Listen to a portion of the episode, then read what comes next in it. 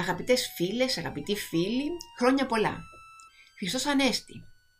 Εύχομαι αυτό το τόσο διαφορετικό Πάσχα να σας βρει και όλους καλά.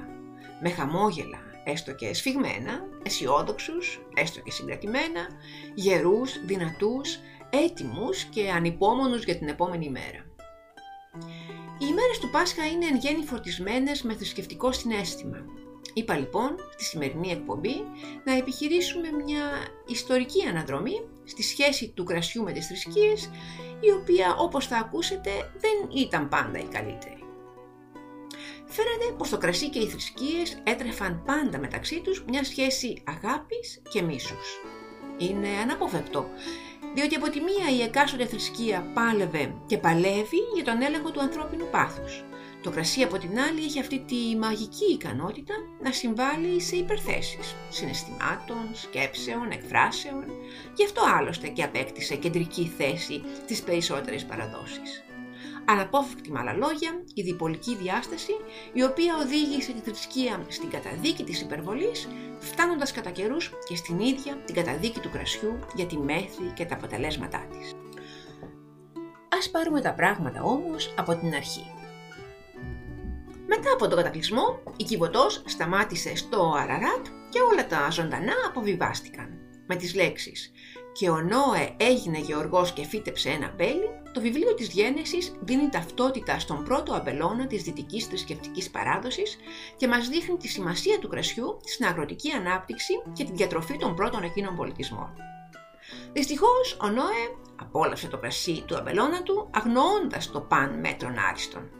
Μέθησε, κοιμήθηκε γυμνός και προκάλεσε την οργή του Κυρίου Θεού του και φυσικά την τιμωρία. Πασιφανής ο ρόλος του κρασιού στη βιβλική εναλλαγή τιμωρίας, καταστροφής, σωτηρίας, μέθης, λύθης και συνακόλουθης πτώσης. Φυσικά υπάρχουν και ιστορικοί λόγοι για αυτή τη διπολική διάσταση.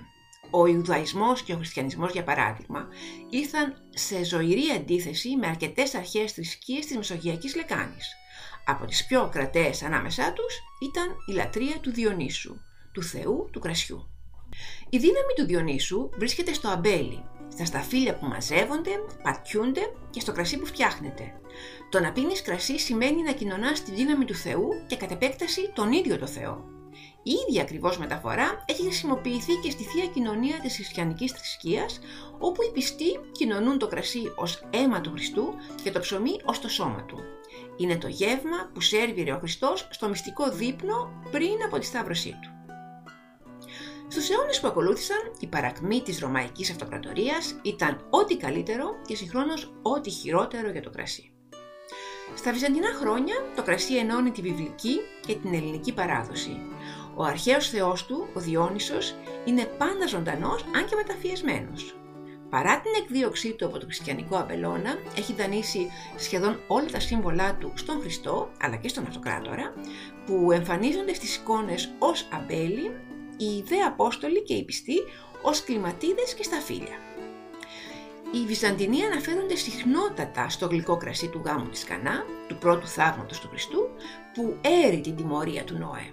Παρ' όλα αυτά, η αρχαία διάσταση ίνος ίσον χαρά της ζωής απουσιάζει ο ευχάριστος κορεσμός και η χαλάρωση, η χαρά και η διασκέδαση, ο έρωτας που διευκολύνεται θα παραμείνουν πάντα ξένα και δαιμονικά για τον χριστιανισμό, ο οποίος αντιπροτείνει βεβαίως την ουράνια, θεία, νυφάλια μέθη και τον θείο έρωτα.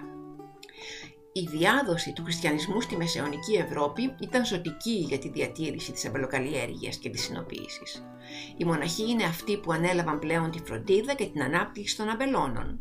Τα μοναστήρια διαθέτουν εκτεταμένους αμπελώνες και στους κανονισμούς που διέπουν την οργάνωσή τους υπάρχουν επανειλημμένες αναφορές στην παραγωγή, αποθήκευση και τη χρήση του κρασιού. Επίσης, κατά τον 13ο αιώνα, Άγιος της Αμπέλου και του Ίνου καθιερώνεται ο Άγιος Τρίφωνας, ο οποίος εξακολουθεί ακόμη και σήμερα να είναι ο προστάτης των αμπελουργών και να τιμάται την 1η Φεβρουαρίου, την εποχή του κλαδέματος των αμπελιών. Να σημειωθεί ότι στα χρόνια αυτά, με την εμφάνιση των σταυροφόρων και των Τούρκων, το κρασί και το αμπέλι χρησιμοποιούνται στη συμβολική γλώσσα των προφητιών της εποχής. Η άμπελος συμβολίζει εκτός από την Εκκλησία και την ίδια τη Βυζαντινή Αυτοκρατορία που κινδυνεύει. Το δε κρασί συμβολίζει το αίμα. Και Και ενώ στη Δύση τα μοναστήρια φτιάχνουν αμπελώνες και κρασιά, οι πιστοί του Μωάμεθ τους καταστρέφουν όπου τους βρίσκουν. Το κίνητρο και των δύο κοινό, η θρησκεία. Ο προφήτης του Ισλάμ, βλέπετε, απαγορεύει τη λατρεία ειδόλων, τον τζόγο και το αλκοόλ. Η καταστροφή των αμπελώνων της Μέσης Ανατολής και της Βόρειας Αφρικής ήταν ολοκληρωτική. Ούτε η Ιβυρική Χερσόνησος την απέφυγε, τουλάχιστον στους αιώνες της Ισλαμικής κατοχής. Στη συνέχεια, ο Φερδινάνδος και η Ισαβέλα, ενώνοντας και πάλι την Ισπανία, μαζί με τον χριστιανισμό επανέφεραν και την αμπελοκαλλιέργεια. Και έτσι, όταν οι Δινοί, Ισπανοί και Πορτογάλοι θαλασσοπόροι ανακάλυψαν τις χώρες του νέου κόσμου, φύτεψαν και τα πρώτα αμπέλια στην Κεντρική και την Νότια Αμερική, υπακούοντας πρώτα απ' όλα στις ανάγκες της θρησκευτικής λατρείας. Όμως ούτε ο 20ος αιώνας έμεινε χωρίς διαμάχες ανάμεσα στο κρασί και τις θρησκείες. Η εποχή μετά από τον Πρώτο Παγκόσμιο Πόλεμο στην Αμερική έχει σφραγιστεί από τους νόμους της υποταπαγόρευσης σε μια πλαστή και επιπόλαια προσπάθεια βελτίωσης της κοινωνίας. Πολλοί υπέρμαχοι της ΔΕ έθεσαν και θρησκευτικούς λόγους, παρόλο που οι νόμοι επέτρεπαν τη λατρευτική χρήση του κρασιού.